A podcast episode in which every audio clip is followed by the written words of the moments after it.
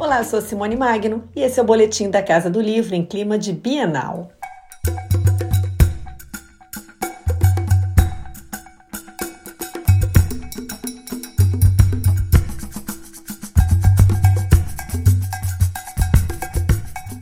Uma das convidadas da 21ª edição da Bienal do Livro Rio é a arquiteta, urbanista, escritora, curadora e psicanalista Joyce Bert, voz firme e atuante nos debates antirracistas e antipatriarcais no Brasil.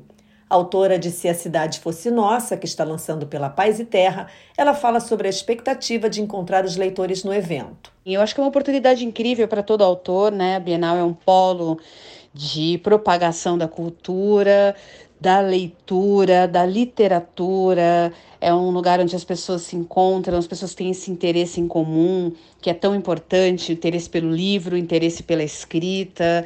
Eu acho que, que nosso país está precisando muito desses espaços, desses momentos onde a gente consegue mostrar que a leitura, a escrita são elementos de troca de informação, de enriquecimento cultural, humano, um instrumento de expansão. Eu acho que muitas das coisas que eu faço hoje na minha vida eu não poderia ter feito se eu não fosse uma pessoa extremamente ligada à palavra e, consequentemente, à leitura e à escrita. Então, a minha expectativa de participação na Bienal é isso: encontrar pessoas que acreditam que a leitura, que a escrita, que a literatura são canais de comunicação, mas também de expansão, não só cultural, mas humana como um todo, né?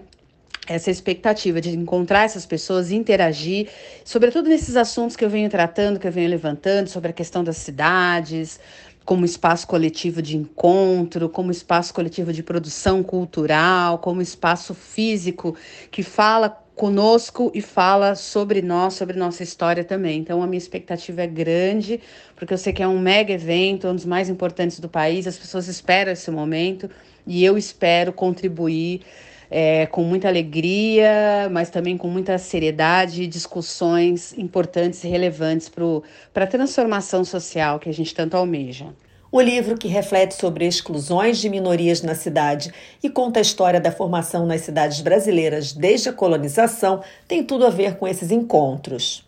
Se a cidade fosse nossa, é meu segundo livro, né? É, e é um livro totalmente focado no debate sobre direito à cidade, mas trazendo um elemento novo, que é, para além do olhar acadêmico que eu tenho como arquiteto e urbanista, é, também como cidadã, como mulher negra, periférica, que se desloca pela cidade caminhando, de transporte público, de veículo motorizado, é, e, e, experimenta na própria pele todas as fragilidades que a cidade comporta. Então, é um convite para que a gente compreenda a raiz dos problemas desse ponto de vista, né, que sempre foi escamoteado no debate do, do planejamento urbano, do direito à cidade né, o olhar de quem realmente é mais fragilizado pelos problemas que existem na cidade, mas não só. Né? Eu trago vários debates sobre arte, sobre ocupação, sobre os processos históricos que fizeram com que a gente tivesse essa configuração de cidades, porque eu estou falando com foco em São Paulo, que é a minha experiência primeira, mas eu estou olhando para todas as cidades também do Brasil e até do mundo, né? Então, fala sobre arquitetura decolonial, eu falo sobre é, essa possibilidade de transformar o espaço das cidades em algo realmente nosso. Então, o título ele é uma provocação e ele é também um convite para a gente pensar: a cidade é, basta ocupar a cidade para que ela seja nossa, ou a gente precisa compreender os processos, deliberar sobre as cidades, pensar em soluções, é, tendo em vista que nós somos um produto da história que se, se, se mostra com todas as suas debilidades no âmbito social, mas que esse âmbito social está espelhado nos espaços da cidade, na divisão, no nosso ir e vir, na nossa é, saúde mental, né? Então eu vou costurando um pouco de tudo que eu sou e que eu já fiz na vida para trazer um debate sobre cidades. A escritora tem uma boa lembrança da primeira vez em que participou de uma Bienal do Livro. Quando eu fui para a Bienal pela primeira vez, foi com o meu primeiro livro chamado Empoderamento, né, da coleção Feminismos Plurais. E eu fui, fiz uma participação numa mesa que era só de mulheres negras, né? A abordagem era focada é, nesses assuntos.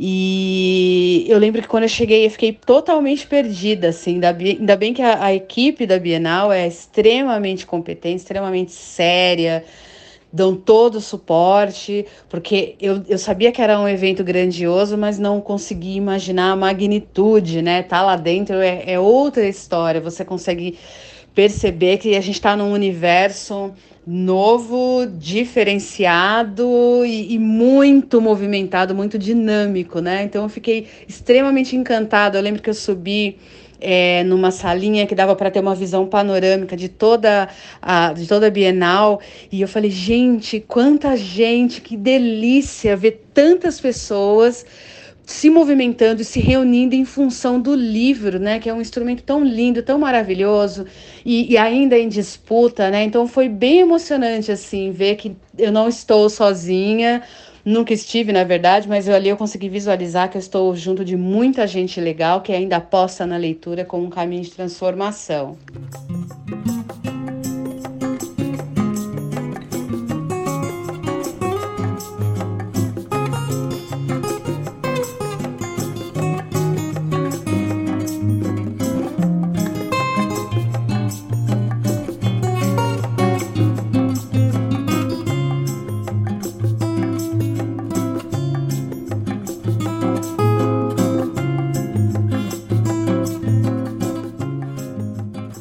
Joyce Bert estará daqui a pouco ao meio-dia no Café Literário. Outros destaques deste último fim de semana de Bienal são o escritor Luiz Antônio Simas, que comanda mais um Sextou com Simas às seis da tarde no Café Literário, Stefano Volpe amanhã às onze da manhã na Arena Palavra-Chave e no domingo às três, Eduardo Spor no Estação Plural.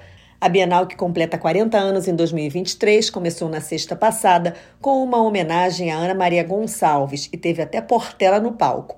A escola de samba escolheu como enredo para 2024 um defeito de cor, grande clássico da escritora. O estande do grupo editorial Record fica no pavilhão azul. Confira a programação dos nossos autores no nosso site record.com.br.